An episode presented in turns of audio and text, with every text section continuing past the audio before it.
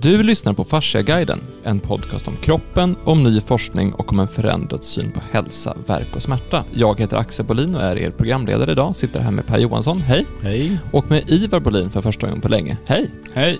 Och idag ska vi ta nästa steg på den här resan vi har gjort ihop. Eh, vi pratar mycket om, ja, först och främst, vad är en kropp och försöka förstå vad en kropp är. Vi pratar om hur man upplever sin egen kropp på upplevelser i allmänhet. Vi har pratat om hur man kan behandla en kropp och någonstans landar vi i, ja men vad, vad är människan, människans potential? Alltså vad kan en människa bli och hur, hur blir man en människa och hur kan man utvecklas som människa? Och i förra avsnittet så pratade vi om hur man börjar, hur man själv kan börja förstå och upp, uppnå sin fulla potential. Alltså hur kan man, vilka steg kan man ta för att utvecklas som människa? Och då pratade vi också om hur, hur kroppen är central som det medium eller den, den där det inre går till det yttre, där man har sina fantasier, idéer och drömmar och allt stort som finns i en och sen genom kroppen så kommer det här ut i, i världen någonstans och hur, kroppen, hur viktig kroppen är i den aspekten. Och Jaha, då kanske man börjar då förstå och uppnå sin egen potential och så sen så utvecklas man som människa och så vidare. Men idag ska vi prata lite grann om hur man hjälper andra människor att förstå och uppnå sin fulla potential. Vad, vad innebär det att, att göra det? Och ja, först och främst är det alltså varför ska man göra det överhuvudtaget?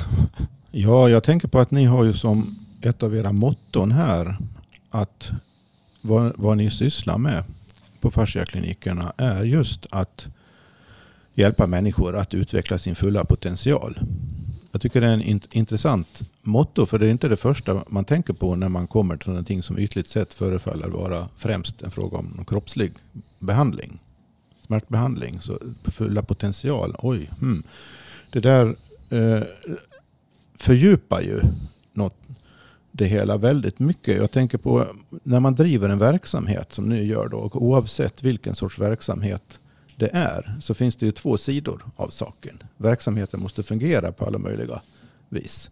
Ekonomiskt och i förhållande till olika regler och i samhället och, och ja, massor av olika aspekter av den rena funktionaliteten i en verksamhet.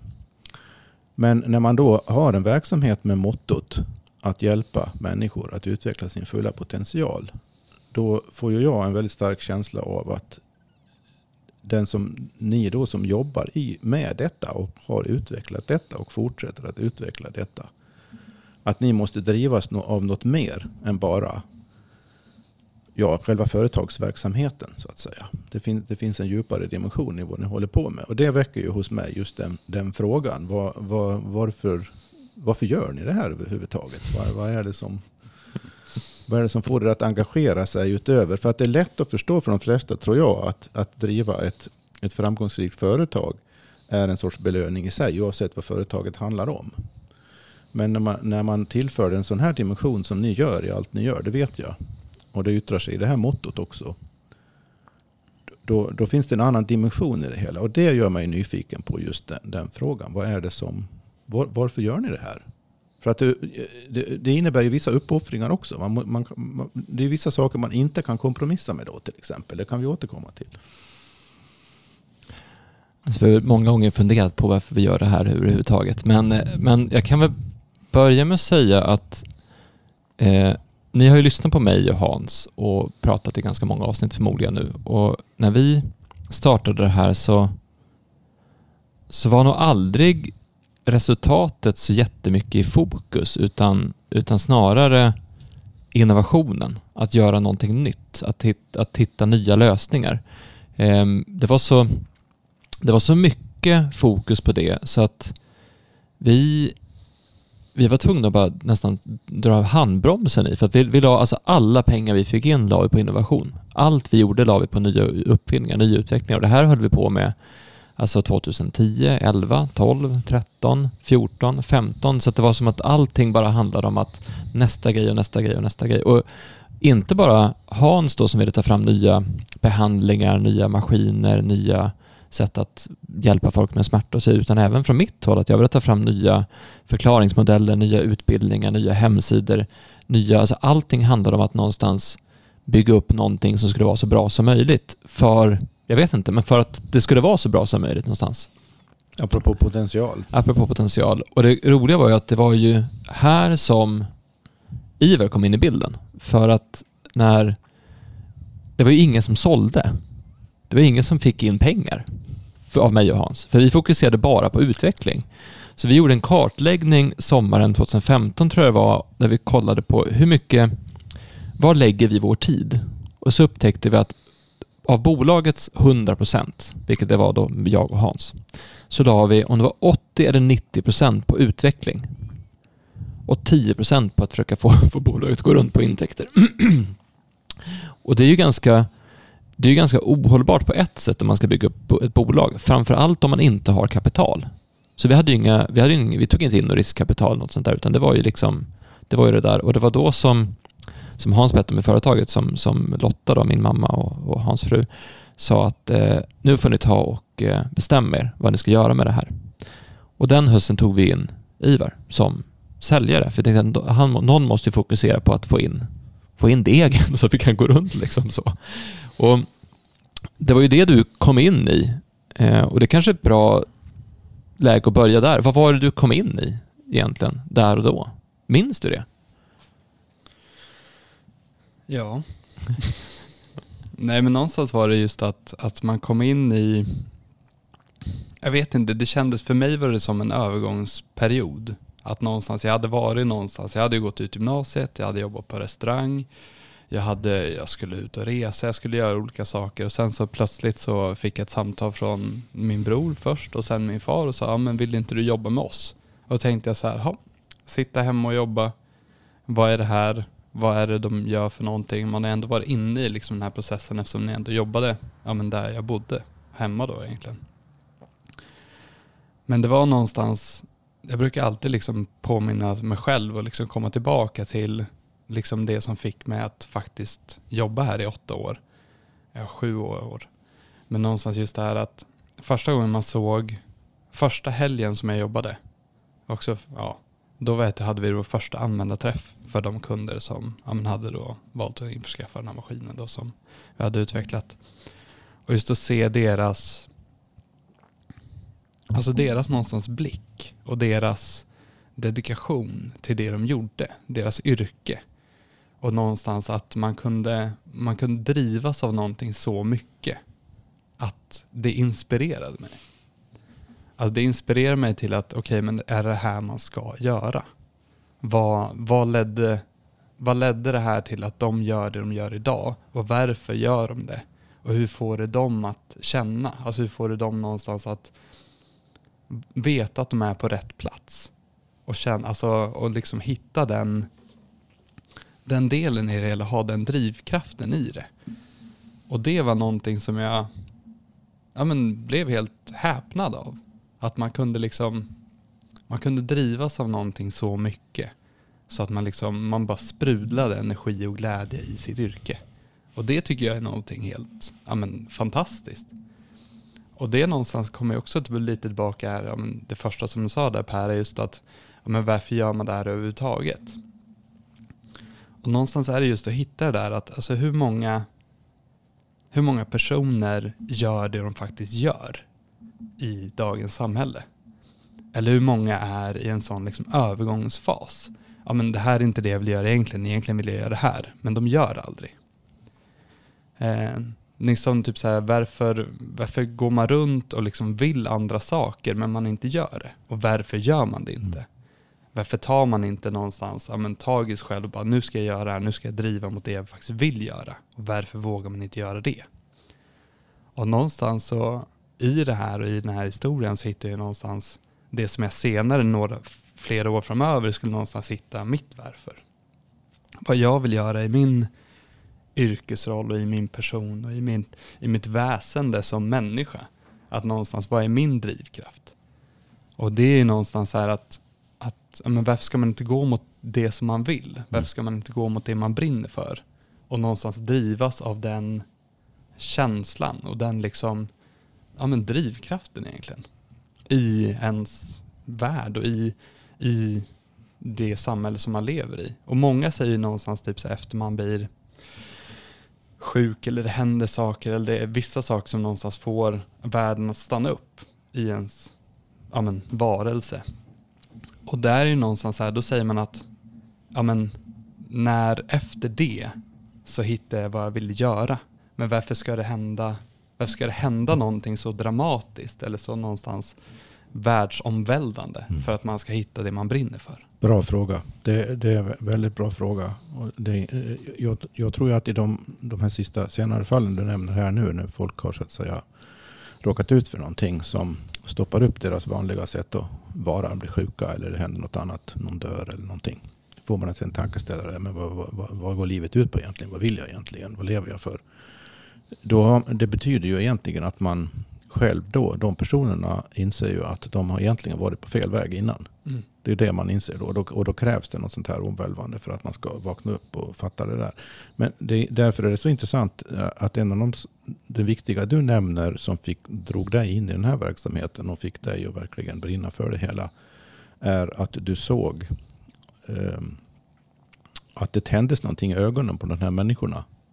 Deras eh, dedikation sa du. Det, det, det fanns något för dig inspirerande i det. Här, här, fin- här, här är någonting som lever. Här är det någonting som, som känns angeläget.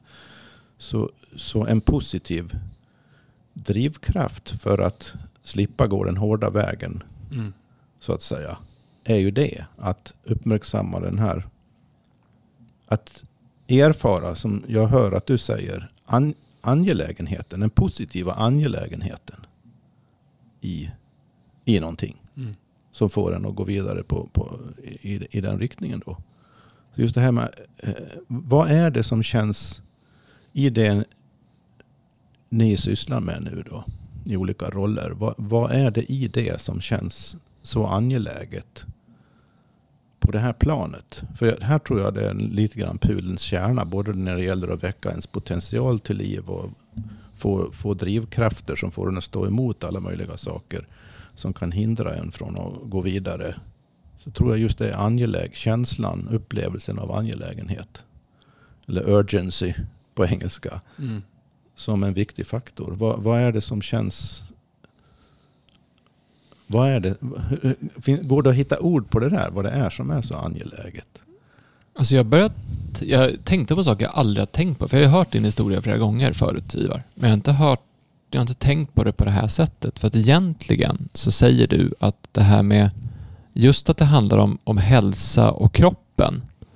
Det kom sen. Det var inte en del i början. Utan det var ju det här med att, att folk skulle göra det de brinner för. Och så tänker jag tillbaka på hur det var för mig och någonstans så, jag har ju typ intalat mig själv om att jag i början drevs av att det fanns så mycket bra hjälp att få men att folk inte visste om det. Att det var det som var det som drog in mig i det. Men egentligen så var det nog lite samma sak. För att det som jag gick igång på när, när Hans kom till mig när jag var 19 och sa ska vi jobba ihop, vill du hjälpa mig att bygga upp det här? Det var att jag fick jobba med, med internet och med de entreprenörerna som jag gick kurs hos i USA och se liksom hur shit, man kan verkligen bygga upp någonting riktigt häftigt. Man kan bygga upp någonting riktigt häftigt med internet. Man kan bygga upp en verksamhet där man kan jobba hemifrån. Man kan bygga upp eh, eh, den här man kan använda det här mediumet till att nå folk på ett helt annat sätt. Man kan göra helt fantastiska saker med det. Och det var det som jag någonstans gick igång på. Att, att man kan alltså, jobba med marknadsföring, och jobba med åsiktspåverkan, och jobba med utbildning och jobba med att sprida ord och kunskap. Alltså hela den biten gick jag igång på väldigt mycket. Och så bara råkade det vara så att det var ett, eh, ett friskvårdskoncept eller ett behandlingskoncept som vi skulle bygga upp sådär. Och sen fortsatte det någonstans på den vändan och eh, egentligen var inte just att det var kroppen jag såg inte kroppen som så central i att förstå sin potential som jag gör nu, då. Utan då handlade det mer om att alla kan ju jobba med det de vill egentligen. Man, idag med internet så kan alla göra det de egentligen brinner för. Så, det var det som var kicken i början. Och sen så vart det kroppen och när det vart kroppen så vart det också mycket större i termer av det här med att, att varför har inte det här kommit fram? Att förstå samhället och strukturen. Det var då jag började lyssna på, på er, på Myter och Mysterier och se vad, vad är, var, var, varför är inte, varför ser inte folk på kroppen på det här sättet? Och då de här större, de större frågorna började dyka upp. Så att någonstans gick ju vägen från att att jag själv ska börja förstå att jag kan vara med er till att börja se att ja, men just det, man kan jobba på ett annat sätt till att sen förstå, jaha, det är det det handlar om i slutändan. Så att det är inte så enkelt som att det var bara klart att så här är det, nu kör vi. Eh, det som däremot hände var att när vi började jobba ihop, då började vi åka till USA och gå kurs hos eh, ett bolag som heter Infusionsoft som är ett, ett system, ett CRM-system som gör att vi kan automatisera ganska mycket i vår verksamhet. Det är ett sätt för oss att få mer saker gjort med mindre resurser och så vidare. Så vi faktiskt kan klara av att driva en stor verksamhet när vi bara är tre personer. Och där såg ju vi nästa nivå av vad man faktiskt kan göra med teknik. Alltså hur man kan använda teknik för att göra ta med tusan vad som helst. Det var riktigt häftigt att se just hur... För det, det är de... Det, entreprenörer i USA har ju en annan klang än entreprenörer i, i Sverige. Så där är ju det de finaste människorna som finns är ju entreprenörer. Det är liksom the backbone of the country och folk liksom är så här wow. Och så var det en entreprenörsmässa med 3000 pers som alla bara så här nu kör vi, det var, rock, det var så här rockstämning och liksom wow. Och så bara, vad, vad jobbar du med då? Ja men jag gör typ, eh, jag driver en vingård. Så bara, Jaha, men entreprenör, alltså som att, ja, de kunde göra vad som helst med då liksom, att, att vara entreprenör var det fina i det. Ehm, och då började vi sen gå en kurs hos dem för Infusionsoft hade växt från, från tre anställda till tusen anställda och var, de hade lyckats hålla sin riktning och gjort just att det var visionen som stod i centrum och inte grundarna utan, utan vad de ville göra som var det viktigaste. Och då åkte vi dit, du, jag och Hans. Och så sen så satt vi och tittade på vad, vad håller vi på med egentligen? Det var då någonstans det landade att vi, vet, vi hade så mycket utvecklingssaker vi höll på med. Vi hade så mycket idéer om vad vi höll på med. Vi skulle ge kunskap om kroppen och vi skulle hålla på med behandling och så sen så handlar det också om att få människor att och liksom vakna upp. Och det, var, det var, fanns massa saker vi höll på med samtidigt och någonstans i det att försöka hitta vad vad är egentligen kärnan i det vi gör? Och det var då vi konkretiserade det här med att hjälpa människor att förstå upp sin fulla potential. Och bestämde oss att det, nu kör vi fascia, eh, all in liksom. Um, men vad är din, vad är din bild av den, av den resan? Alltså, någonstans är det lite som du var inne på i början där med att, okej okay, men vad, är det, vad är det vi gör? Är, hur, kommer, hur snöade vi in på det här? Och någonstans så tror jag att, okej okay, men sen kom kroppen senare. Men grejen jag tror ju någonstans att kroppen hade kommit oavsett vilken yrkes Alltså vad vi hade gjort som företag. Om vi hade gjort någonting helt annat så hade vi någonstans ändå kommit tillbaka till kroppen. För någonstans är ju kroppen jag. Det är mitt sätt att uppfatta mig själv och vem jag är som person. Men sen också just det här med att, alltså den här resan som någonstans har varit med att upptäcka alla de här olika sakerna. Någonstans var det också, ett, ett, det finns ett citat som min Hans då egentligen, vår far, alltid liksom har sagt det att man stoppar inte en man med ett syfte. Om det syftet, om man tror på det. Om man tror på det syftet som är. Och det vet du, det tog han, alltså han har enbart tagit det ett exempel. Och det är någonstans här, du ska in på en klubb och så är det massa vakter och det är en kö. Men om jag går fram och säger jag ska in, vem ska stoppa dig då? märklig, märklig just den delen att man ska in på en klubb av alla saker. Men sen också just alltså när jag tänkte på det här med att man har fokuserat så mycket på utveckling och så mycket på alltså all den, all den, alla vägar vi har tagit i företaget. Utveckling, alltså både inom eh, alltså maskiner och produkter och liksom allting som har varit men också alltså utveckling i form av system och alla sådana här saker. Så utveckling inom fasciaforskning. Alltså det är ju långsamma saker. Men vi är ju ganska snabba som personer. Och någonstans, okej okay, men varför är det så? Varför har vi tagit liksom den vägen i det hela också? Och det har ju någonstans också varit intressant.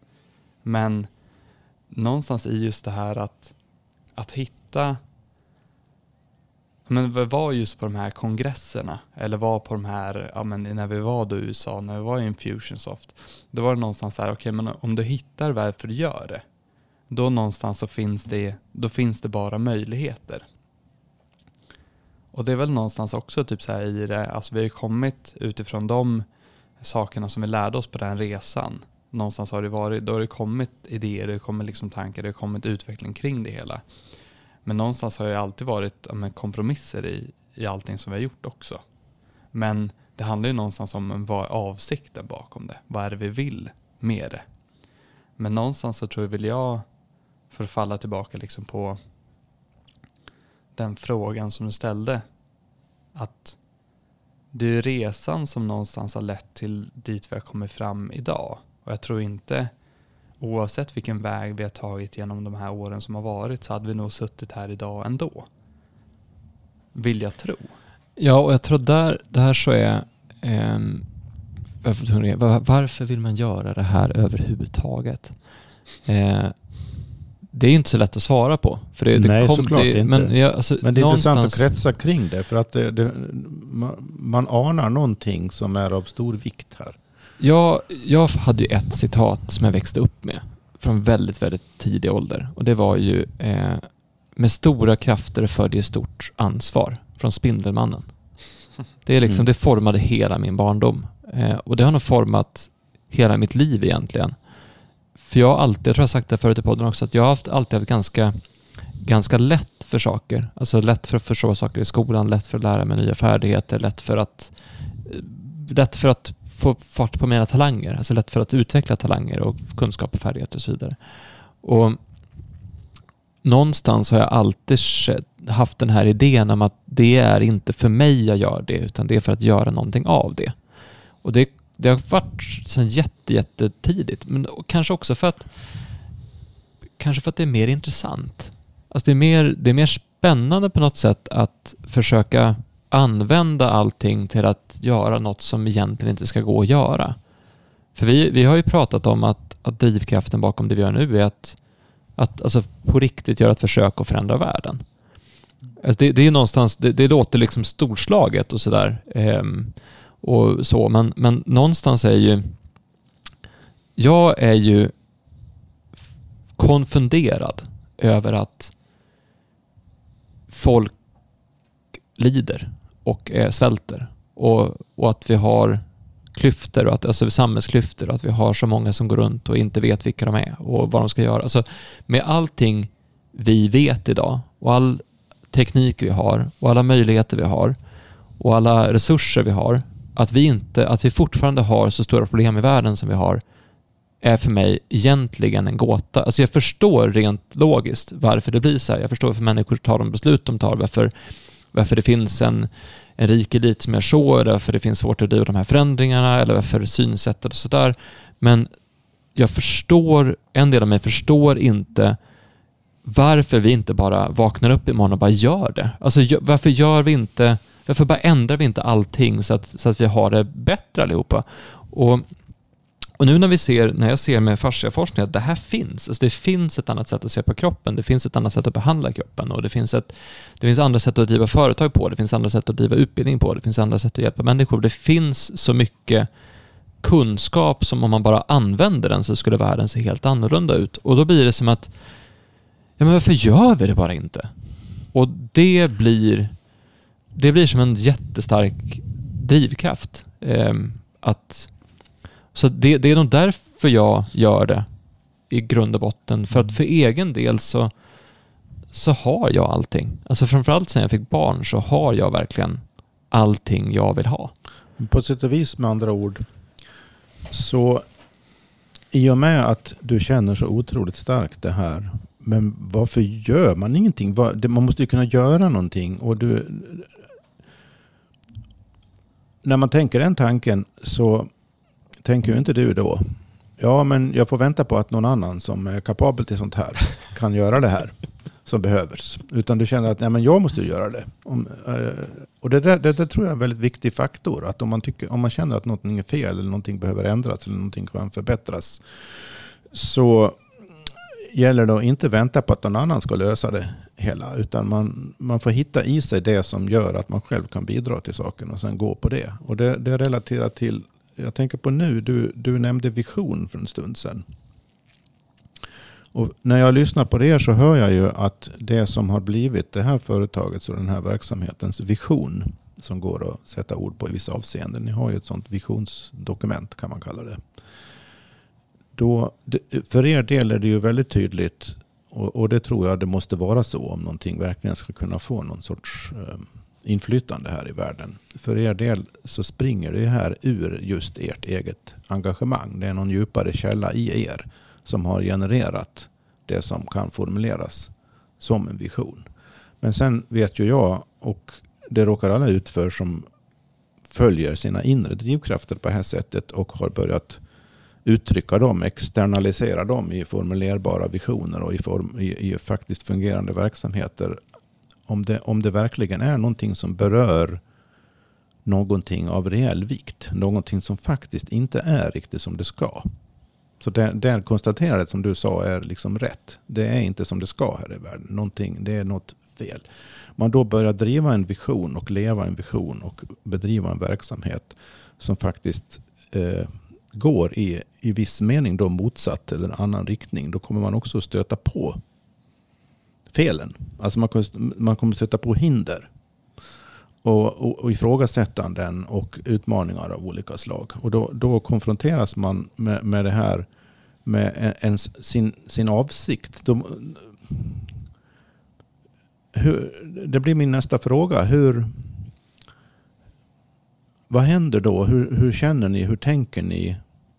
Hur resonerar ni när det gäller att bibehålla den här rena avsikten så att den inte grumlas av olika skäl som är lätt hänt.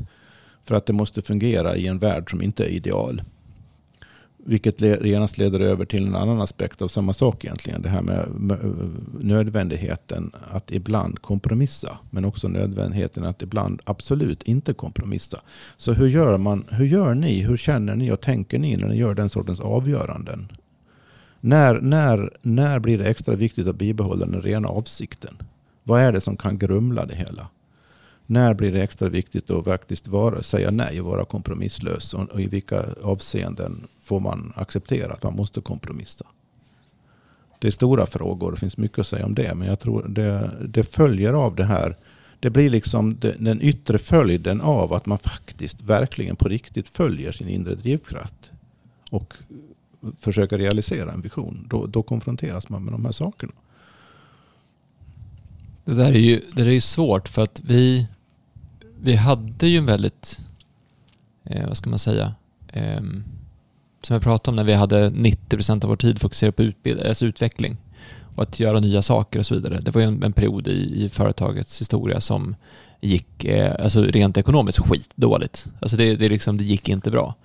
Eh, det intressanta med det är att, för det har vi pratat om tidigare också, kanske inte i podden, men, men vid sidan av. Jag tror vi ska, vi ska prata om det ännu mer i nästa avsnitt. Det här med att varför behöver man jobba med det varje dag? Alltså någonstans så, så, så som samhället då har förändrat och utvecklats så är det ju inte lätt att, vi pratar om det, ta att du är läkare till exempel.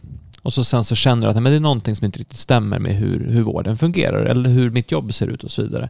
Men du jobbar jättemycket på dagarna och arbetsbördan och intensiteten har nästan ökat så att du är som i det varenda dag. Och när du då kommer hem, då är som då är du så trött så att då vill du bara se en serie.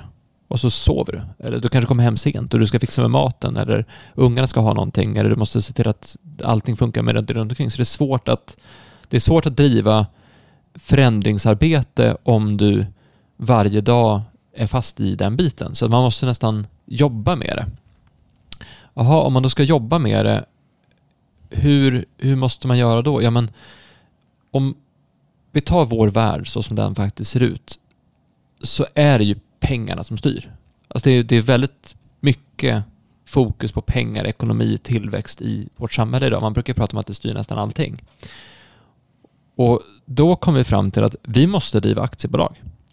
Alltså vi, vi måste jobba med den, så ser spelplanen ut, att aktiebolag är det som gäller. Och då finns det ju eh, lag, alltså aktiebolagslagen, alltså bolaget måste, man måste generera vinst, eller det måste drivas med ett vinstintresse. Så det är vissa saker man måste ta hänsyn till. Och det var där någonstans som, eh, som dels IVA men även eh, Charlotta, alltså vår våran mamma kom in i bilden för att de, de är mycket mer hands-on och ner på, eh, alltså ner på jorden. Alltså så här är... eh, Hur får man en verksamhet att rulla? Det är mycket, för, för vår mamma är det mycket viktigare att man liksom har mat på bordet. Att det, liksom, att man, att det funkar. Det måste, det måste vara lönsamt. Det måste gå runt. Och hur kombinerar man då det med att faktiskt driva... Det blir den första kompromissen. Hur driver man någonting som ändå är på ett sätt ideellt, något som ändå är att man vill driva en förändring och utveckla saker. Hur gör man det och samtidigt tjäna pengar? Ja, men då måste man hitta någonting som man kan tjäna pengar på som också driver den utvecklingen. Eh, och där kommer du in i bilden i att, att just att sälja maskiner. Aha, vilka säljer man till? Och då har ju, jag tror inte att du har, de har inte sålt mer än kanske fem, sex maskiner genom åren som du har sålt, alltså kränkt kanske. Utan snarare så har du sett till att folk som, du har gett folk verktygen för att uppfylla sina drömmar. För det är det som har varit förändringen, att man, man ser att den här, hur, hur gör det vi har andra människors liv bättre? Det blir den första liksom vändningen i vad man tror på. Tror vi på det vi gör? Och du tror ju på maskinen, Ivar. Mm. Och då blir det inte så svårt att, att sälja den. Nej, det blir det ju inte. Alltså någonstans är det typ så här för att alltså det, som man, det som man köper saker på, det är ju känsla. Hur, hur, är det, hur känns det? Och någonstans om man kan förmedla en känsla av, av någonting som man gör eller någonting som man tror på. Då handlar det egentligen bara om att få dem, de som någonstans vill lyssna att förknippas med den känslan. Att någonstans skriva vad kan det här bli? Vad kan det här göra? Och sen så är det ju någonstans här för att det enda, det enda som är, det handlar ju dels om att tro tro på det man gör och tro någonstans på den produkt som har varit och som det som man har sålt. Men sen någonstans kan men vad är, vad det inneburit för, för mig eller vad kan det här vara? Hur, varför tog man kontakt från första början? Varför, ja, varför gjorde man de här besluten som ledde till det här samtalet? Och någonstans, det är ju där också det har varit att men, om det inte känns rätt, då någonstans så, ja, men, då har det liksom inte blivit någonting där och då. Ja, för du har ju faktiskt tackat nej till folk som varit intresserade också. Ja. Alltså valt att inte sälja till vissa. Och det, här, det blir många beslut man får ta som blir rent affärsmässigt konstiga för att de, man tar kanske beslut som till exempel genererar mindre intäkter. Och då bryter man egentligen mot aktiebolagslagen på ett sätt. Men det är där som det kommer in den här andra biten att, att vad är om det här verkligen ska bli ett bra bolag, då är det ju långsiktiga det viktiga. Och har man en långsiktighet så kan man ju också ekonomiskt motivera att ta beslut som verkar sämre i stunden nu, men som man verkligen tror på kommer generera saker på lång sikt. Och det är många sådana beslut vi har tagit som där och då så, så uttrycktes det ändå en oro för att är det här verkligen ett ekonomiskt smart beslut att ta? Men det är rätt. Det är ett rätt beslut att ta därför att det, det gör det bättre för våra kunder. Det gör, det, det gör saker enklare eller bättre eller, eller tydligare eller, eller någonting sånt. Men vi, vi, vi, vet inte om det kommer, vi tror att det kommer löna sig på sikt, men vi vet inte det. Men sen har det visat sig att det har liksom verkligen lönat sig på sikt. Ja, men vi kan ta ett sånt exempel, var ju starta den här podcasten.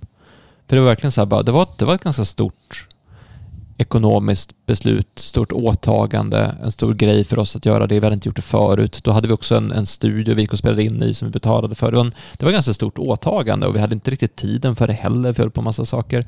Ja, men ska vi göra det? Jo, men det vore kul att få göra. Det skulle kännas bra att få prata med Per, som vi lyssnar på så mycket, om kroppen, vad vi gör, hur det ser ut, hur det fungerar. Och nu sitter vi här 65 avsnitt senare och podcasten är bland det, bland det bästa affärsmässiga beslut vi har tagit därför att det har gjort att folk förstår oss och vad vi vill på ett annat sätt. Vilket gör att man tycker det är roligare att vara vara i det vi håller på att bygga upp. Ja, och faktiskt sympatiserar då med det här som har drivit er från början, som ni har berättat en del om här nu. Att man känner av att det är någonting större som sker här. Det handlar inte bara om att några jappar har grundat ett företag. Liksom. Utan det, fin det finns en en, en eh, man, man, det är ju det man hör i podden. Det finns ju också, förutom där man möter er. Eh, det finns en eh, autenticitet, en, en väldigt ärlig drivkraft och avsikt i, i allt ni gör. Det är svårt att inte känna det när man kommer i kontakt med er och det hörs i podden också. Jag... Jag har faktiskt en grej som jag skulle vilja ta Ja. upp på din ursprungsfråga. Per. Ja, visst. Just det här med alltså ren avsikt och någonstans just komma ifrån den här grumligheten och kompromisser och kompromisslöshet och så vidare. Just det. Och för där, jag har nämligen en, en anekdot som jag upplevt själv i min, mitt eget liv. Och där jag någonstans fick reda på det här med stort förtret i början. För att jag vet det har ju då ja, men varit väldigt, ja, sportat mycket, spelat fotboll, gjort massa olika saker. Och någonstans var det så här för att i då samband när man börjar någonstans komma upp i en form av elitnivå som man gör då i mitten av högstadiet uppåt. Då vet du, det var ju då Hans började med att behandla kroppen. Och då vet jag var det så här för att jag jag gick ut i krig. Varenda match. Varenda träning som jag gjorde. Så gick jag ut som att jag gick ut i krig. Det var min liksom kropp redo för. Nu ska vi, vi ska vinna, vi ska kämpa. För att om man inte kämpar, då, då är det inte ens meningen att jag är där på träningen. Och någonstans, det här ledde ju då till att man spelade, jag spelade en position. Om vi låg under spelade jag på varenda position. Jag sprang, alltså jag vet det, fick, Eh, jag fick solsting, jag fick kramp, jag spelade med kramp. Alltså jag var, alltså jag, jag skulle inte förlora. Det var liksom min grej. Alltså jag gick upp i dueller med målvakter som gjorde att jag bröt bäcken vid ett tillfälle. Alltså jag, jag, gick ut, jag gick ut och skulle vinna till varenda pris. Och grejen var att varje gång det här då hände, då vände jag mig till, ja men Hans då. För att han kunde ju hjälpa mig. Och det var någonstans för att varenda gång jag gjorde någonting sånt här, då jag blev mindre som person. För att jag gjorde det inte för mig själv, jag gjorde det för andra. Och sen så hittade han, varenda gång jag gjorde det här så hittade han också samma fel i kroppen. Så det var samma, samma kota som ledde samma saker, samma muskler, samma allting. Och allting kopplades till vad man kan koppla då till kroppen, olika nervbanor och så vidare, till hjärtat. Och grejen var någonstans här, för det kom en, en punkt, jag tror det var när jag var typ 16, 17, då skulle jag upp i A-laget Sollentuna och verkligen liksom satsa på. Och så, alltså jag gick, jag gick ner mig så mycket. Det var mycket i skolan, mycket relationer, det gick mycket. Så att han var nu, nu gör jag inte det här längre. Utan du måste sluta göra avkall på dig själv. För att någonstans nå dit du vill, utan du måste göra det av rätt liksom anledningar. Du får sluta gå ut i krig. För alltså, du går emot dig själv. Du går emot din egen kropp. Din kropp säger nej. Varför gör du det? Och någonstans blir väl just att alltså, ha den som jag hade då, ja, men som ganska ung. Och sen när ens far slutar behandla en, då blir det så här, va? Vad är det här? Kan du, inte, kan du inte bara bära mig lite till så jag kan göra det här liksom? Men just det här att göra, alltså, att inte göra avkall på sig själv. Och någonstans är det så här, okej, men vad innebär det då rent kroppsligt? Vad innebär det liksom i mig? Och där är ju någonstans också till exempel att man kan ju också ta det här till en liknelse som att, okej, men när jag råkar ju nästan aldrig ut för skador, men när jag råkar ut för skador har jag gjort avkall på mig själv. När jag blir sjuk, vad är det jag har gjort som har lett till att jag har blivit sjuk? Varför har jag blivit sjuk?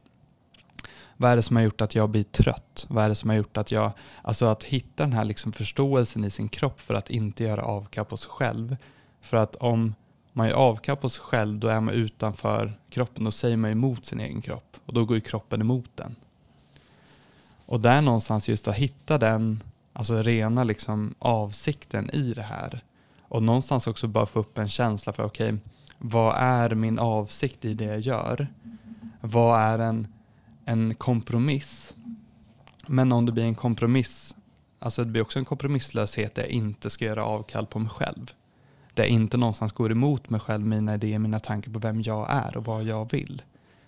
Och där någonstans så kommer jag, där kommer man oftast förbi den liksom grumligheten ibland. Och just att man sätter, okej okay, men här kan jag kompromissa, här kan jag inte kompromissa. För någonstans jag kan fortfarande inte göra avkall på mig själv, för då går jag inte bara emot Eh, ett företag i det här sammanhanget som någonstans vi försöker bygga upp, men jag går inte heller emot mig själv och mina tankar och mina värderingar. Och någonstans just att, att någonstans se då till exempel som världen och någonstans som en, alltså okay, men vad, vad, är min avsikt? Jag tar bort alla spelregler, all, alltså den spelplan som finns. Och någonstans, okay, men vad vill jag någonstans? Och varför vill jag dit? Och vad någonstans är mina principer och måtten för att nå dit? Och hur kan jag komma dit utan att inte göra avkall på mig själv? För om jag gör avkall på mig själv så är inte jag i mig själv. Då kan inte jag någonstans gå mot den visionen, tanken, målet Du har inte tillgång har. till din egen potential helt Precis. enkelt. Och där blir det någonstans också för att jag tänkte på det innan vi snöade in på just den här frågan om ren avsiktlighet. Och så tänkte jag, men varför gör jag det här överhuvudtaget? Så tänkte jag så men egentligen varför inte? ja.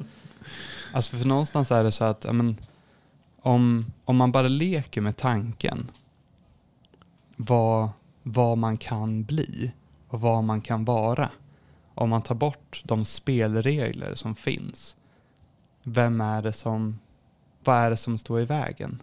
Om man hittar sitt, sitt syfte. Men någonstans handlar ju allting om att trampa på miner. Mm. För man vet ju inte förrän man har alltså, fått den här liksom känslan att det här var inte rätt. Eller det här, gjorde, det här var inte bra. Nej, ett sätt att märka när det inte blir rätt är ju att man trampar på de här ja. minorna. Det går inte att undvika. Så man kan inte ha någon sorts eh, föreställning om att man skulle kunna undvika svårigheter heller ju. Nej. Och någonstans tycker jag också det är så intressant just att kolla på den här till exempel, alltså rent historiskt, vad en, vad en potential som en människa skulle kunna bli, skulle kunna vara. Varför har vi kommit fram till de saker som vi gjorde? Alltså, varför har vi alltså, jagat? Varför har vi gjort olika saker? Alltså, vad, vad, vad är den potentialen? Och när någonstans tappar vi den här, alltså där spelreglerna inte var för att hitta vad jag skulle bli och vad jag skulle vara, utan någonstans mer vad, vad vill världen att vi ska vara, vad vill världen att vi ska bli? Men någonstans det som förenar oss människor som en, en enda sak, det är ju en kropp. Och vad kan den kroppen och vad kan den liksom, vad kan det bli? Vad kan det vara? Och hur stort kan det bli? Och där är också så intressant just med fascia som perspektiv då att man någonstans har att men allting rymmer inom det. Vad, vad fascia är för någonting. Allting har ju fascia. Men hur kan man inte hur kan man inte ta in den aspekten i det hela? Att någonstans se då till exempel, att alla har det, alla kan bli det. Vad är ens potential? Vad är ens avsikt? Och gå mot det och någonstans göra det man vill utan att göra avkall på sig själv. Vi pratade lite grann i förra avsnittet om hur ens, alltså i ens inre så har man en massa saker som ska ut och det kommer ut genom kroppen, eller kroppen är mediumet för att släppa ut där. Man har massa drömmar, visioner och tankar och så vidare. Eh, det som slog mig när jag, när jag lyssnade på det avsnittet i morse när jag började med det här var att idag är det snarare som att det där ute tränger in. Så att vi, vi låter det som är där ute påverka oss inombords. Och det är där jag tror att vi har tidigt fått lära oss att så behöver det inte vara. Ända sedan vi var små. Eh, och det är ju någonting man kan tacka sin uppfostran för, men för, för att det har kommit ganska lätt för oss. Att vi har alltid trott att ja, jag kan göra vad som helst. Eh, och bli vad som helst eller, eller åstadkomma vad som helst. Eller, och det blir den här, det är, en, det är en arrogans och en ödmjukhet ihop. Att man kan faktiskt ändra på saker. Och inte så här, vem är jag? Utan varför inte jag? Och jag gillar det i svaret på Ivar, så här, varför kan man göra det överhuvudtaget? Ja, men varför inte? Det kanske är det som ska vara frågan istället. Varför ska man inte ja, för göra att det här? om man föreställer sig, om man inte gör det man gör nu då, om man verkligen har kommit in på den här vägen, där man följer sin in, inre, ja, har, har kontakt med sina inre drivkrafter. Som, om man tänker tanken att nej men nu ska jag inte göra det, nu ska jag göra något, helt- något helt annat, nu ska jag, nu ska jag gå emot det här.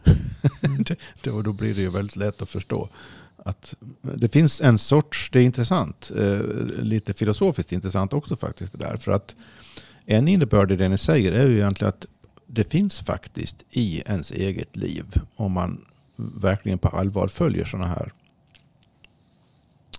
ja, impulser, drivkrafter i sig. Det finns faktiskt en sorts bestämmelse i det. Apropå, alltså det finns, det finns någonting som är i positiv mening, det låter lite konstigt att säga det, men det finns någonting som i en positiv mening är ofritt i det. För att rent teoretiskt kan man ju tänka sig att jo, men ni skulle kunna göra helt andra saker. Ni skulle kunna eh, bli vad som helst som du sa, Axel. Och på, ett sätt är, är ju det, liksom som en abstrakt tanke så stämmer ju det säkert. Men det, har ju, det är ju uppenbart att det inte är så. Och inte har blivit så. Och därför kanske inte ens kan bli så för er. Och du, du, du har också uttryckt dig lite grann så nu, Ivar, att, att det, det känns lite grann som om... Det, jag kände att det var lite därför brast, du brast ut i det här. Eh, varför skulle jag inte göra det? Mm. Bakom det ligger någon sorts intuition eller känsla av att ja, men jag måste göra det. Det finns, det finns någon sorts ett, ett måste här som inte är ett yttre måste, apropå vad du sa ny- nyss, Axel. Alltså det är, inte ett, det är inte omgivningens krav eller måste, utan det är ett inre måste. Och det, det, det finns ju en... Och då tror jag att vi är inne på en mycket djupare och annan sorts frihet än den här friheten som har att göra med att välja mellan alternativ. Och För det är friheten att faktiskt koppla av allting som inte är en själv. Mm. Och jag tycker om att, jag brukar citera Albus Dumbledore här från Harry Potter-böckerna. De har gjort det i podden tidigare, men jag kan ta det i alla fall. Det är när, när Harry får höra att det finns en, en profetia som säger att han, han och Voldemort, det är de två det hänger på. Den ena måste döda den andra. Och så säger han så här, ja, så jag måste göra det här. Så nedlåtet liksom. Och så säger Dumbledore, men du, du tänker på det på fel sätt. Om det inte fanns en profetia, med tanke på allt du har varit med om och allt som har hänt, skulle inte du jaga Voldemort av hela ditt hjärta i alla fall? Jo, det är klart. Ja. Jaha, du tänker så. Ja, så att det är inte, alltså...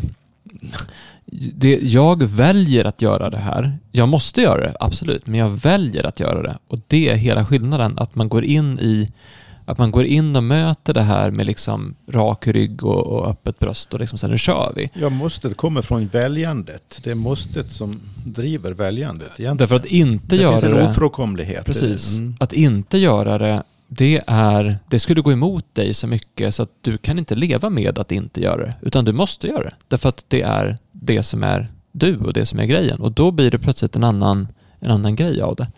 Eh, och där, där är... Det är också en... Om vi går tillbaka till det här med ren avsikt och att det blir grumligt. Där hittar man också tillbaka till det att, att om vi... Om man börjar träna på att lyssna på minerna som Ivar säger, fallgropen och så vidare. Det känns ju inte bra att göra något som är grumligt. Och om man tränar på att känna den känslan, alltså träna på att när det känns grumligt, då, just det, det här var inte bra. Och så, sen så är man bra på att rygga tillbaka därifrån. Ehm, det var ju som jag sa någon gång, eh, säkert i någon podd också, att jag upptäckte ju när jag var väldigt eh, ung, när jag var kanske 14-15, att jag, jag har en talang i att kunna eh, manipulera andra människor. Alltså jag, jag, jag är bra på att få folk att göra ungefär som jag vill. Antingen trycka på tjänster eller trycka på sådär. Men det var också när jag insåg det som jag insåg att det här vill inte jag göra. Alltså jag vill inte manipulera människor för att det att manipulera människor ger en bitter eftersmak i munnen. Alltså om jag har lurat någon till att göra någonting så, så känns det, det känns fel i kroppen. Och just den här med att för den som lider av att det känns fel i kroppen är ju jag. Mm. Så att det är så här, varför ska jag inte ha en ren avsikt när jag mår dåligt av att inte ha det?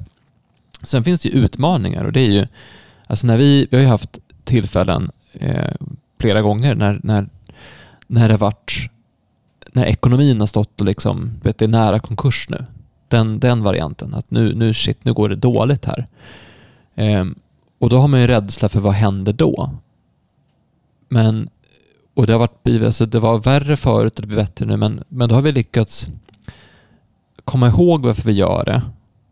Alltså vad den rena avsikten egentligen är.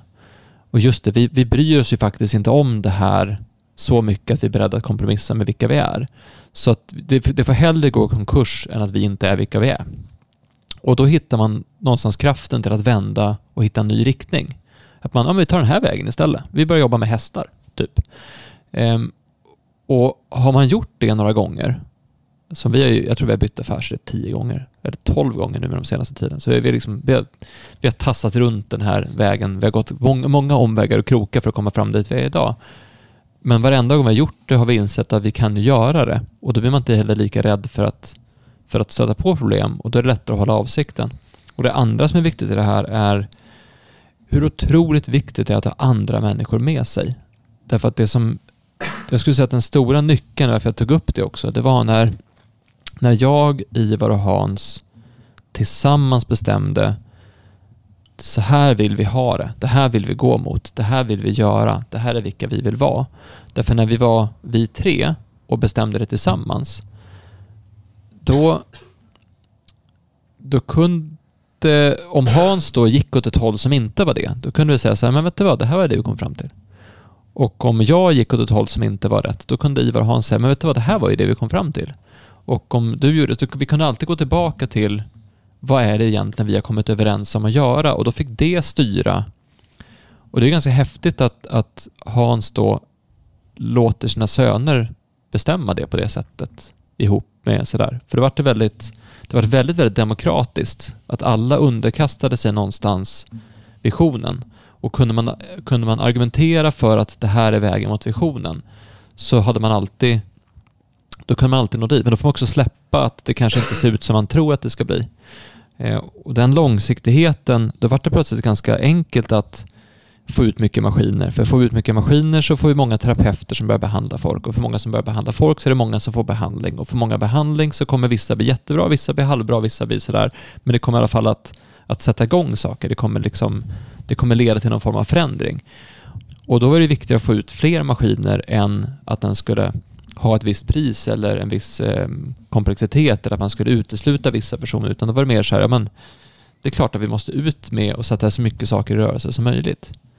Um, och där tror jag att alla människor vi har fått in i det här har ju bidragit till att göra saker bättre eller som har upptäckt att det här var personer som inte hade den avsikten eller inte passade att göra saker med oss.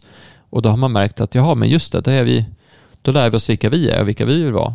För vi har ju också anställt en massa människor som inte är kvar därför att det, det, det funkar inte liksom. För det kan det också bli.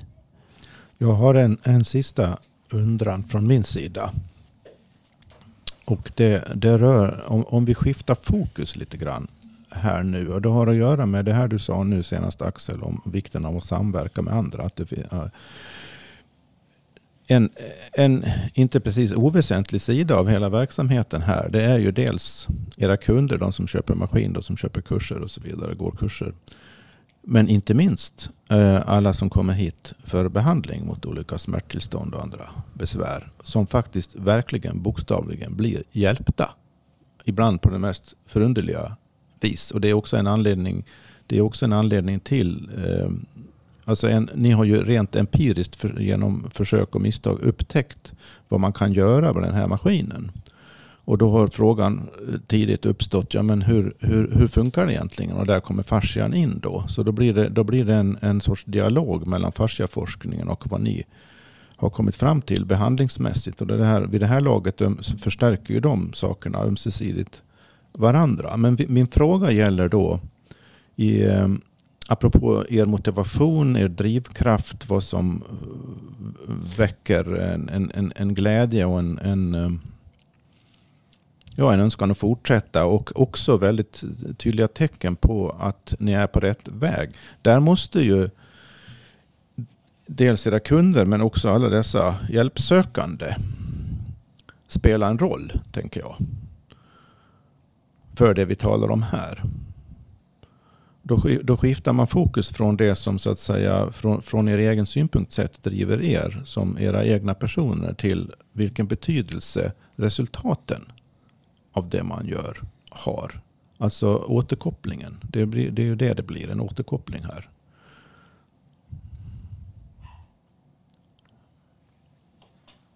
Vad skulle du säga Ivar? För det här är ju de du har jobbat med nu i, i sju år, eller vad du sa. Ja men eller hur. Jag vill bara förtydliga, alltså för att det är ju en sak att vara väldigt klar över sina egna drivkrafter och följa sin egen eh, vision och en egen, e- ens egen känsla av måste och kallelse, för vad man behöver göra. Men om, om det inte resulterar i någonting som märks så att säga u- ute bland andra människor.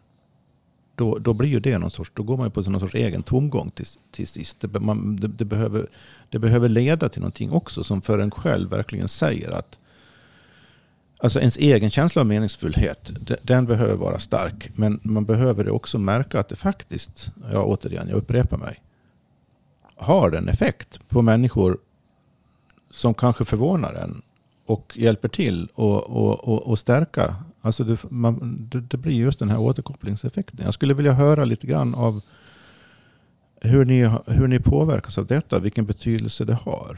Apropå temat här nu då med potential och sådant. För att potentialen här handlar ju egentligen inte... Er egen personliga potential är en väsentlig del av hela processen. Men om man ser till helheten här så är det ju väldigt många människor av olika anledningar som berörs av det här. Så i, i vidare mening så är ju, när vi talar om potential här, den går ju långt utöver Ivar och Axel och Hans. Eh, Och handlar om alla, alla andra människor som i kortare eller längre perioder blir in, involverade eller påverkade av det här. Så att det, det, det är ju eh, en, en potential egentligen i, ja, i samhället det blir frågan om också. Alltså, det, är, det är intressant. Jag tänkte att nu, nu vi kan lika gärna vara så ärliga som, som möjligt här, för det är väl det som vi har tänkt. Eh, man, man trubbas ju av på ett sätt också med åren. Alltså jag, det är ju många eh, fantastiska case man är med om. Alltså personer som du vet får livet tillbaka och hit och dit, eller att de har haft smärta jättelänge och så blir de bra igen. Och det där har nästan, det har nästan trubbats av. Så på något sätt så är det som, jaha, det var en till. Alltså sådär. Och det är, det är intressant. Samma sak blir det någonstans när man ser en massa terapeuter som nu kan jobba med det de brinner för och så vidare. Så blir det också så här, ja men, ja, men vad kul. Alltså jag, man har sett det så mycket nu så att det är nästan inte, man, man berörs inte av det på samma sätt. Och där funderar jag lite grann på, för jag tror att, jag tror egentligen inte för min del att personligen är det nog inte så jätteviktigt egentligen att se de här resultaten av det som händer hos folk, alltså hos individer runt omkring. Men låt oss säga att ni inte hade sett de här resultaten. Jag, jag, jag, det var det jag tänkte säga. Jag tycker snarare att det som är intressant, därför för jag tror att det här har att göra med vem ens egen drivkraft och vad man brinner för. Det jag tycker är intressant, det, alltså det som ger mig mest, det är att höra hur människor börjar tänka, se på, prata om andra saker. Alltså hur, hur samtalet har förändrats kring när vi har träffar med våra kunder. Alltså vad, vad pratar vi om på middagarna? Vad pratar vi om eh, när vi ses? Vad, vad känner vi oss numera bekväma med att säga som vi inte känner oss bekväma med att säga förut? Alltså, det är därför jag menar att, att jag tror att, att frågar du Hans så går han igång på ett annat sätt av behandlingsresultaten. Eh, och frågar du för Ivar vilket vi ska göra så är det någonting annat som triggar dig. Men, men för mig är det den diskussion som börjar ta fart kring resultatet av det vi gör. Och det, det har väl att göra med, med min långsiktiga vision, min personliga långsiktiga vision med det vi gör, är ju att samhället ska förändras. Alltså vi ska, vi ska åstadkomma en stor förändring. Alltså jag är inte säker på att Ivar delar den visionen som sin grej. Alltså det är därför som när vi har tagit fram det här så försöker jag hitta ett sätt att man gör vi har en gemensam vision, absolut, men det är ju min personliga vision om vad jag vill med världen som ska rymmas i den. Och det är därför det blir så starkt för mig att följa den åt mitt håll och Hans håll och gör sitt och Ivar gör sitt och alla som är med gör det för sig själva, för vad de vill förverkliga i världen, för världens skull om man säger så. Så för mig är det framförallt det. Alltså det, det har ju podden betytt mycket, Farsägarna har betytt mycket därför så egentligen så spelar det mindre roll om folk gör saker med oss eller inte. För mig. Bara det görs. Och det är den förändringen som har kommit, som har blivit tydligare det senaste året också. Att jag, jag alltså ta det här och gör vad ni vill med det. Du behöver inte jobba med oss, behöver inte, alltså, men, men det här är någonstans jag vill verkligen att det ska till en förändring. Sen vem som gör förändringen, det skiter jag i, men om ingen gör det så tänker jag göra det. Och det, det där, det är nog det som triggar mig mest av den feedback vi får, att folk har börjat tänka annorlunda på, ja men då som någon som mejlade mig, apropå förra avsnittet, att, eller förra, förra avsnittet, att eh, vad kul det är att få höra de här diskussionerna, för nu känns det som att jag vågar ta tag i saker på ett annat sätt, eller jag vågar, vågar ta det här beslutet som jag inte vågade ta och nu vågar satsa på det. Och sen om det är att göra någonting helt annat som inte har med kroppen eller behandling eller, eller med oss att göra överhuvudtaget, så är det det jag går igång på.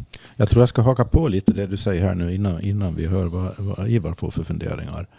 Um, för jag, jag kan känna igen från uh, min verksamhet, kärnverksamhet på ett sätt, en del av den i alla fall, eh, vad det du säger. För att när jag och Erik Skylt nu i tio år har hållit på och gjort program tillsammans. Rätt många program har det blivit vid det här laget. Och vi har kunnat konstatera och på senare tid, senaste året, senaste månaderna så, har, så verkar det som om lyssnarskaran på våra poddprogram ökar närmast exponentiellt. Det är väldigt många som lyssnar på Myten och Mysterier.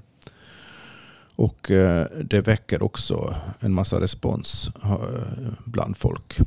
Och då har jag funderat på det där i relation till det du säger nu Axel och kunnat konstatera för egen del också att jag bryr mig inte heller om det. Vilket låter väldigt konstigt. Det låter, va? Vad säger du? Bryr du inte om? Är du otacksam? Ja, exakt. exakt. Man kan ju lätt få den associationen. Men det är, det är absolut inte så jag menar. Utan jag, jag, för att vad vi pratar om i det här programmet, får inte glöm, tappa bort det. Vi pratar om drivkrafter och vad det är som får en att, att hänga fast vid att man ska minsann utveckla sin potential. Och det, jag, det som intresserar mig i att göra de här programmen jag och Erik Hult gör, det är att eh, det är ett tillfälle att i samtalsform uttrycka vad jag har upptäckt och funnit fungerar och är giltigt i livet. Att uttrycka det. Och när då andra känner att jo, men det där säger de också någonting. Vad betyder det? Jo, det betyder att genom att vara så rak och ärlig i förhållande till mig själv, apropå det återigen, en själv, så får jag kontakt med någonting i mig som är allmän, har en viss grad av allmängiltighet. Och det är det människor hör. Det är därför människor uppskattar det. Det är därför människor, det säger människor någonting. Och därför kan jag inte själv Alltså som vanligt liksom ego kan man säga. Jag kan inte riktigt ta åt mig äran på ett sätt. För att det, det enda jag egentligen gör är att vara i kontakt med mina egna djupaste drivkrafter och försöka uttrycka det då i samtalsform. Och i, i och med att vi som människor är så pass lika som vi är så, så eh, får det sådana här konsekvenser. Det, det tror jag är otroligt betydelsefullt för, för det vi pratar om här. För att om man verkligen följer sin inre djupaste drivkraft, så som vi har försökt cirkla kring här,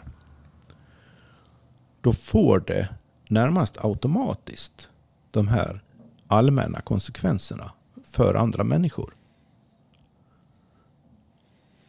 Alltså jag tror ju verkligen, och det har vi pratat om någon gång tidigare. och det är det mest fascinerande ja. av, av, av alltihopa mm. egentligen. För att om, om, om man å ena sidan kopplar bort sitt ego, om man inte bryr sig om vad folk tycker om vad man gör, till exempel.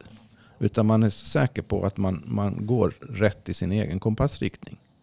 Om man gör det, då, då, då, är det, då gör man ju det i och för sig själv på ett sätt. Men det där självet man gör det i och för då, det är ett mycket större, mycket djupare själv än det där som bryr sig om vad andra tycker och sånt. Så det, fin det finns någon... Och det, det, jag, jag tror verkligen att jag tror verkligen att riktningen, alltså kompassriktningen, är ganska... Den är inte samma, men den är ganska lik. Ja, jag tror den är väl, precis, den är det väldigt lik, har men den gjort- yttrar sig ja. olika för olika personer då. Men, men det, det finns en stor gemensamhet i själva grundgrejerna här. Det är därför det är meningsfullt att ha de här samtalen vi Ja. har om just potential och sånt. Va? Därför jag tror att det som vi lyckades göra med våran idé och vision, det var att vi lyckades hitta vad, vad Ivar vill och hans sanna drivkraft, vad Hans vill och hans sanna drivkraft, vad jag vill och min sanna drivkraft och så sen så lyckades vi förena den så att just vi kan driva vår egen vision ihop och att, att det blir någonting större. Och det är det som börjar hända nu när vi börjar få in mer människor i det här också, att, att det är det som vi Ja, men du vill ju hjälpa människor. Ja, det var därför du blev terapeut till exempel. Ja, men bra. Gör det med oss då. Mm. Så kan vi tillsammans gå åt det här hållet. Eh, ja, men jag vet inte hur jag ska gå, men det vet vi. Så vi kan göra det här, så att du kan fokusera på det här. Och då kan du göra det du egentligen brinner för tillsammans med oss, för då blir det lättare. Så alla, alla finner sin roll i ett större sammanhang som Ja. har en gemensam kärna som alla känner av på ett djupare plan. Och då måste man ju, då måste man, då måste det verkligen kännas rätt att gå med den visionen. Mm. För man kan inte göra det om man inte fu- fullt ut tror på den.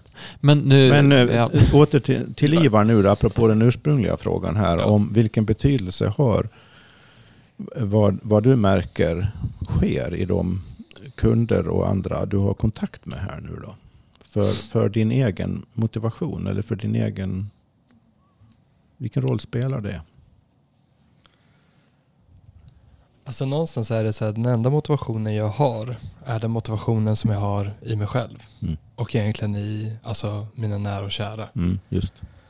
Och någonstans är det så här att, alltså jag tänkte på det, okej men okej du säger det här om podcasten, men om podcasten hade haft en lyssnare eller inga lyssnare, hur skulle det kännas då? Och samma kanske gäller då för dig då, Per. Ja, det är ju samma, det är samma typ av fråga Ja. såklart. Och jag, jag, bara för att väldigt kort svara på det så kan jag säga att för mig är podcasten jag gör med Erik är ett uttryck för någonting som jag har hållit på med hela livet Mm, utan lyssnare. precis. Så det, det konstiga som hände var ju att när jag öppet sa det som jag hållit på med hela livet i Mm. decennier. Öppet sa det så ville folk lyssna. Men det var inte det som drev mig. Det var absolut inte någon... det, det, någon... det är ju kul att folk tycker det är intressant, men det är ja, det som är ja men exakt. För, för att jag har- håller på med det i alla fall. Va? Så att, mm, Ja och där är ju någonstans så här att allting som har varit i de här 65 avsnitten, det är ju någonstans våra familjemiddagar. I mångt och mycket. Så någonstans är det så här, ja. Men det, det som är, för jag hittade liksom en intressant vinkel i det hela någonstans just att, okej men vad är det som, vad är det som vi egentligen gör med det här som vi pratar om? Med behandlingen, med de som någonstans ja, hittar det de brinner för. För någonstans är det också så här, okej men ska man, ska man hitta en motivation i att folk hittar sig själva? Är det någonstans en, den alltså stora tanken som jag liksom tänkte på nu när ni ja, men resonerade fram era svar. För någonstans är det så, okej men vad är det vi gör i behandlingen? I behandlingen är det egentligen bara att få personen att hitta sig själv. Att någonstans hitta, hitta bort från sina smärtor och krämpor och liknande sånt och hitta, okej men vem är jag? Vad är det? Hur kan jag bli bättre? För att alla svar finns ju någonstans, vill jag tro, inom en själv. Så om, om, man inte, om man inte tror att man kan bli frisk, då blir man inte frisk. Om man inte tror att man kan hitta sin potential, eller förstå den eller uppnå den, kommer man aldrig göra heller.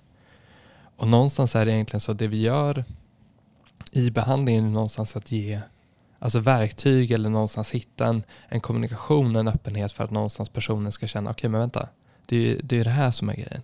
Varför har jag gått runt med det här så här länge? Vad beror det på? Att någonstans hitta, hitta de svaren själva, att hitta, hitta dem. Och det, det kan man ju ta i så många paralleller med så många olika saker som man någonstans gör ute, ute i världen och sånt där. Men någonstans är det så, här, okej men ska jag ta det blir ju någonstans så här, okej men ska, ska man ta lycka eller ska man hitta motivation till att folk faktiskt gör det de gör? Eller ska man tänka så här, varför har du inte gjort det tidigare? Och någonstans blir det just den här att det här är ju, det här är ju jag. Det här är så som jag tänker.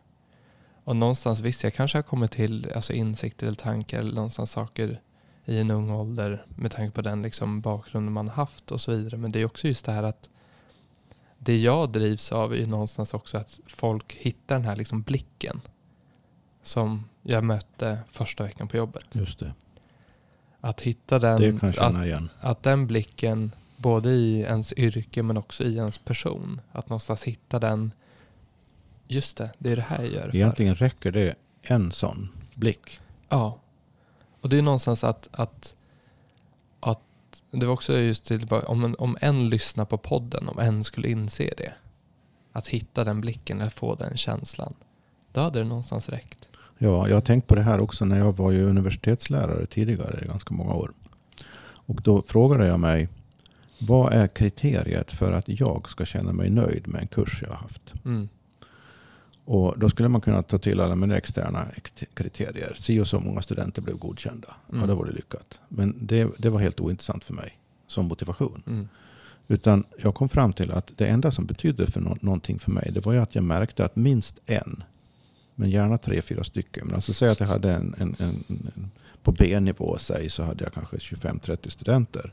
Om två eller tre av dem, jag såg på dem och de sa till mig och jag märkte på eh, deras, hur animerade de blev på något sätt. Om de liksom verkligen tog till sig någonting av det jag försökte förmedla ur mig själv och av mig själv och kunskapsmässigt. Det räckte. Mm. För, för att äh, människor, inklusive studenter och era, de ni behandlar och kunder och så vidare, människor är på olika ställen. Så att i, i ett visst ögon, givet ögonblick när man har, har möjligheten att, att påverka människor, så eh, i mitt fall då en, en, en studentkull på 25-30 personer, då är det ju när jag har dem har jag möjlighet att påverka dem. Mm. Men de är ju inte på samma ställe. Vissa är mottagliga just då, andra är det inte. Och det är de som är mottagliga, det är när man märker att man når dem, det, det är tecknet på att man faktiskt har, har gjort någonting som har betydelse utöver ens e-, en, en, en, en själv. De andra kanske nås på motsvarande vis, vad det nu gäller, någon annan gång. Mm. Men det är ju också typ så här, för jag kan tänka mig att varenda alltså lärare egentligen, i alla fall de lärare som jag har stött på under min skolgång och så vidare, att de, kan minnas några personer som de har liksom intryck på. Och sen någonstans, för det är ju där också den här alltså kunskapsöverförandet från någonstans som jag tänker, det jag, det jag känner, det jag vill uppnå, min vision eller drivkraft eller någonting, att någonstans, okej, okay, jag kan få en person hur många kan den personen påverka? Exakt. Hur många kan Mm. den, alltså i sin tur, sen blir det någonstans en, ja, men ringa på vattnet i det Det finns hela. också en likhet mellan undervisningssituationen och den behandlingssituationen här på försäkringsklinikerna. Då. Det är att det, det som var, för mig var tecknet på att en student verkligen hade vaknat upp i något avseende. Det var att jag såg och märkte och hörde att de faktiskt hade börjat tänka själva. Mm. Inte att de hade lärt sig någon specifik kunskap. Utan att de, det väcktes en tankeförmåga och ett intresse för att tänka, intresse för att tränga djupare. Det var ju det. Och det motsvarar ju det du var inne på innan. Ivar, och, och som du också brukar nämna Axel. Att vad det handlar om är att den personen som får en behandling inser att den personen själv är ansvarig för sin egen hälsa. Mm. Så behandlingen är så att säga en kick som sätter igång en process i personen. Jaha, men om jag, om jag tänker annorlunda, om jag reagerar annorlunda, då, då förändras mycket. Det, det är ju helt analogt, de två situationerna egentligen. Så, summa summarum så landar vi gång på gång, oavsett vad vi börjar prata här, om hur otroligt viktigt det är att vara sann mot sig själv. Mm. Men det det här är, för jag tror jag har hittat nu vilken feedback som faktiskt betyder mest. Och egentligen är det, det är en idé som jag har sett bevis på gång på gång på gång att det är så. Och du vet aldrig vad en människa kan bli för någonting. Alltså just att det här med att det är jätteviktigt att vårda och behandla alla människor du möter väl. För du vet aldrig vad den människan kan bli för någonting. Alltså om du säger ett ord till någon någon gång så vet du aldrig vad det ordet kan, Mm. vad det kan innebära och sen vad det kan bli för någonting framöver. Det är också något jag har haft med mig hela livet. Just att, att för att jag, ja, det här började med för länge sedan utan att jag liksom visste om att jag gjorde det, så gjorde jag det. Att jag, jag, det var alltid mig som folk pratade med sina, om sina problem med. Och då kan det vara folk jag knappt kände. Och framförallt på fest. Så att då är man liksom så här, du vet, ganska berusad och så sen så ska man liksom vara typ någon sån här co- livscoach till någon jämnårig på någon fest bara för att det råkar bli så. Och det säger också att det kanske finns en brist på livscoacher som folk vänder sig till, eller en brist på att man vänder sig till dem i alla fall, men hur som helst hamnade jag där. Och du vet, sen började jag göra mer och mer och det var ju någonstans, ibland var det höjdpunkten på kvällen. För jag tyckte det var så kul att få göra det. Inte för min egen skull, utan bara för att det var, det var, det var ett så stimulerande samtal och så kul på något sätt. Det blir på riktigt. Ja, så jag hade folk som vändes, de berättade saker för mig som jag inte har berättat för någon förut. Jag blev så här, oj shit, vad, vad läskigt. Men det, jag har aldrig heller känt något behov av att berätta det för någon annan heller, utan det känns som att det kan stanna hos mig. Så att om nu någon av dem skulle höra det så kan ni veta att er hemlighet är trygg hos mig. Nej, men, men det som var det sjuka med det var att då kom det fram en person till mig och sa så här, jag har tänkt på det du sa för ett år sedan. Jag bara, vem är den här personen? Jag hade ingen aning om vem det var. Och då, då blir jag som, vilken, vilken effekt om man gör någonting med en ren avsikt. För avsikten var ju verkligen att, att här är en person som har problem. Jag tror att jag kan hjälpa den här personen av någon konstig anledning så får jag för mig att jag kan göra det. Jag har ett samtal där vi pratar om vad som egentligen är viktigt för den här personen och personen tar det här till sig och går vidare och gör någonting med det. Det var ju en ren avsikt. Jag ville verkligen hjälpa personen. Inte för min egen skull, inte för, utan det var så. Tog tid ifrån festandet för att, för att hjälpa en person så. Och så kommer personen ett år senare och säger det där betydde så mycket för mig och jag vet inte vem personen är. Och det är, det är häftigt. Alltså inte, det är kanske dumt att jag inte vet vem personen var på ett sätt, men det är häftigt att, att det där kan hända. Eh, och det för att återknyta till Spindelmannen då. Så att han, han fick ju höra då att med, stort, med stora krafter följer stort ansvar. Men sen fick jag veta att en annan stark drivkraft som finns bakom den karaktären, det fick jag reda på senare, det är hans faster.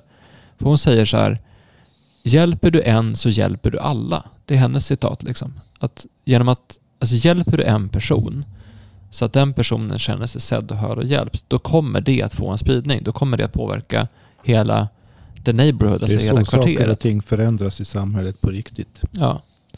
Och därför blir det så här, ja, men, eh, ja, varför ska man hjälpa andra att förstå uppnå sin fulla potential? Ja, varför inte? Och om du gör det, om du börjar göra det idag med de du träffar, att bara ha den avsikten. Inte för egen skull, inte för någonting, utan bara jag vill faktiskt hjälpa dem nu.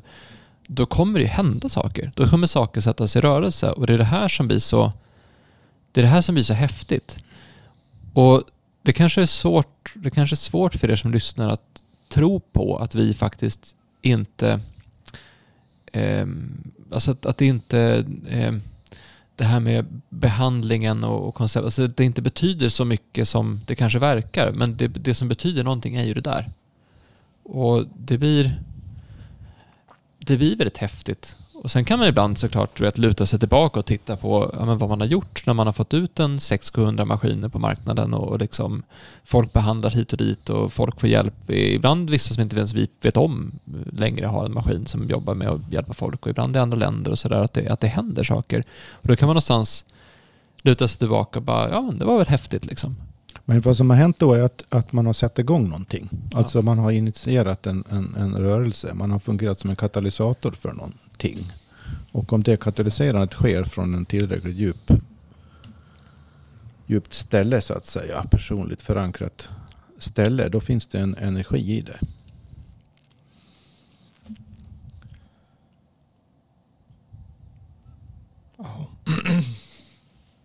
Nej men alltså någonstans är det egentligen så att alltså, jag faller alltid tillbaka till Alltså jag tycker det, jag, ska, jag har ju hund.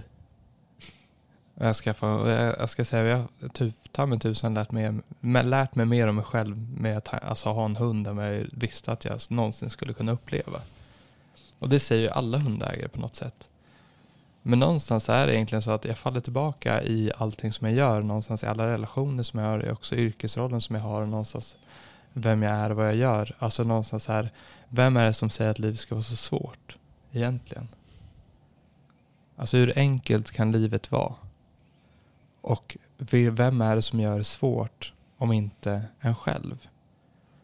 Och någonstans blir det så här, okej, en hund behöver alltså uppmärksamhet, kärlek. Den behöver mat, den behöver gå ut och kissa och bajsa. Och sen så behöver den någon form av stimulans i form av träning eller lek eller något sånt där. Det är vad en hund behöver för att ge dig o, alltså villkorslös kärlek. Och någonstans blir det så här, okej men vad är det, vad, vad är det som du behöver? Vad är det som jag behöver? När du beskriver det så så låter det som det är ingen skillnad mellan hundar och människor egentligen. Nej, och det, där är någonstans här, men varför, är det, varför gör man det så svårt egentligen? Och någonstans är det så här att okej, vad, är ens, vad är ens potential? Vad är, alltså om man tar bort alla spelregler som finns, om man tar bort verkligheten som finns, om man någonstans vill, okej men vad är det jag vill? Och vad är det egentligen som sätter stopp för det? Och sen någonstans är det så här att, det var också en annan sak som Hans alltid berättade för mig, när man skulle göra olika sådana här saker, men vad är det värsta som kan hända? För någonstans är tanken och idén om saker är värre än vad det egentligen är i Helt rätt. verkligheten. Ja, mycket sant. Och där är det någonstans så här att okej, men jag vill det här. Ja, men vad är det som står i vägen? Ja, men jag har inte kapitalet. Eller jag har inte det här, jag har inte det där. Ja, men någonstans, vi säger att det löser sig. Gör du det då? Att göra den liksom tankeövningen med sig själv. Och någonstans så här, okej, men vad är det som krävs för att jag ska bli lycklig? Ja, men jag behöver det där, där, där, där. Okej, du har det. Är du lycklig då? Och någonstans att hitta den här liksom drivkraften och veta varför man gör någonting. Och varför jag är den jag är. Varför jag finns på den här jorden. Varför jag går runt omkring. Och det är ju extrema liksom tankar och sånt där. Men någonstans bara ta en sekund och liksom hitta det. Och där är någonstans här för att jag hade ju på tal om det här med livscoach och sånt innan. Just med fester och allt sånt där. Så det har ju hänt mig också. Eh, skumt nog. Men där är just den här grejen att för att eh, Hans, Axel och Charlotte och några i släkten gick till en, en form av liksom livscoach. För att någonstans kunna vädra tankar och liksom idéer och liksom se världen. Och där var det så här, för jag gjorde inte det. Och jag har alltid tänkt, att varför gjorde jag inte det? Var jag inte mogen nog? Och någonstans var det så här, för det var vissa saker i mitt liv som jag någonstans inte kände så här att om hon kommer se igenom det. Hon kommer veta någonstans att jag gjorde det här avkallet på mig själv. Men någonstans bara genom att sätta mig själv i ett möte med den här personen. Eller någonstans i, okej men vad hade hon sagt? Vad vet jag? Då hittade du plötsligt de svaren. Och kunde göra någonting utav det. Och någonstans säger jag, okej men varför känner jag så här? Vad är det här? Ja, men om någon hade gått i, vad hade den sagt? Vad är det jag vet om om mig själv? För den enda som är i, i mig är ju jag. Och den enda som kan påverka mig är jag också. Och någonstans är det så, okej men vad är det som hindrar mig från att ta de här besluten? Vad är det som står i vägen? Det är ju egentligen jag själv. Men vad är, det, vad är det som gör någonstans att jag håller kvar vid det? Och vad kan jag göra för att släppa det och gå mot det jag vill? Det är också en tanke. Mm. En avslutande eh, grej också på på samma sätt som att vi börjar med att säga så här, varför vill man göra det här överhuvudtaget? Och kom fram till varför inte?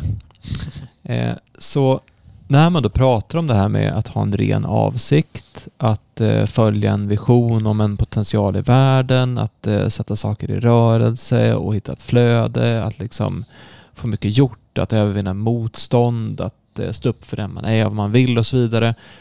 När man pratar om det, när vi pratar om det och pratar om det tidigare och andra pratar om det så får man det ibland att låta som att det är så fruktansvärt svårt. Men jag skulle nästan vilja säga så här i efterhand att det, det som är svårt är att ändra vanan att börja göra det. Därför att när man väl gör så, alltså när man väl försöker ha en ren avsikt i det man gör och försöker liksom eh, bemöta, behandla andra människor väl eller man, man har en uppriktig vilja att hjälpa människor eller att man, man försöker se det ljusa i folk eller man försöker hitta det positiva i saker eller man försöker se möjligheter eller man försöker att eh, tro på att det faktiskt kan bli bättre. Alltså när man väl börjar göra det, då är ju det ganska enkelt. Därför att det är ju ganska... Jag tror att vi, vi människor har en ganska tydlig idé om vad som är rätt och fel eller bra eller dåligt eller vad som bygger upp eller bryter ner. Alltså jag tror att alla vet någonstans hur man behandlar en annan människa väl. Alltså någonstans har vi det i oss. Och därför blir ju att hitta riktningen eller veta vad man ska göra det är ju inte så svårt egentligen. Det svåra är väl kanske att bara ha disciplinen att göra det. Att liksom när någon, när vi hamnar i konflikt, att jag liksom snarare förlåter dig än tycker att jag ska ha rätt. Alltså det, det är ganska, vi vet ju hur det ska gå till. Men när man väl jag tror det kommer en brytpunkt där det liksom blir, blir nästan lättare att fortsätta vara så. Alltså jag skulle, ha jätte, jag skulle ha jättesvårt att jobba med någonting idag som där det handlar om att jag skulle bygga upp mitt ego eller tjäna massa pengar eller, eller liksom sälja saker jag inte trodde på. Något. Jag skulle ha jättesvårt för att göra det då. Alltså det skulle ha, det skulle inte gå. Ehm, det hade kanske gått att ändra riktning för några år sedan, men det, det skulle inte gå längre. Utan nu måste jag göra det här därför att jag, alternativet finns inte. Det skulle inte. Jag skulle inte klara av att göra det på det sättet. Och då är det svårare. Då är det lättare att göra någonting som man, där man vill bygga upp någonting. Även om det också är lite utmanande såklart. Så är det ju lättare att gå den vägen. Så jag vet inte, är, är det så? Nej, det som gör det lätt i det, det du säger nu som gör det lätt det är ju att när man om man tar det lite nästan kosmologiskt så kommer man ju i kontakt med, är man ju uppkopplad mot livets större flöden då livets större flöden vill i grund och botten väl. Det finns en välvilja bakom verklighetens existens egentligen. Som människan är en varelse som, som kan vara, ska vara på ett sätt ett uttryck för. Så när man, när man kopplar upp sig på det här sättet som du beskrev det nu Axel. Så, är man, så hänger det inte bara på en själv längre. Utan saker och ting börjar så att säga organisera sig, ordna sig. Komma i, man kommer i kontakt med saker av, av sig självt. De människor man behöver träffa infinner sig. Det som behöver hända händer Det finns ett ord för det där, synkroniciteter. Att, alltså att eh, meningsfulla tillfälligheter som inte är några tillfälligheter utan som är, är följder av att man, att man är, är i, i det större flödet helt enkelt. Och det är när man är i det här större flödet. Hur känns det? Jo, det känns just på de sätt ni har beskrivit här nu på olika sätt. Det är så det känns. Det är att vara i full kontakt med sig själv. För att ens djupaste själv är i det flödet hela tiden. Och när det är när, när ytligare delar av en själv vill spela sina egna spel och försöker komma bort från det här och går emot sin egen kropp. För kroppen är ett uttryck för det här djupare självet. Det är då, det är då man mår dåligt, det är då det blir fel, det är då ingenting funkar, det är då och så vidare. Men då blir den, den stora utmaningen blir ju att våga tro på och våga lita på att det där finns. Ja, att den, den här välviljan tillit finns. är helt avgörande. Och där är ju, det är ju en utmaning för, för var och en att Utmaningen är som regel att man behöver befria sig från vissa inlärda tankar om hur saker och ting är. Och lyssna mera på vad, hur det faktiskt känns. Igen, saker och ting. Vara ärlig mot sig själv.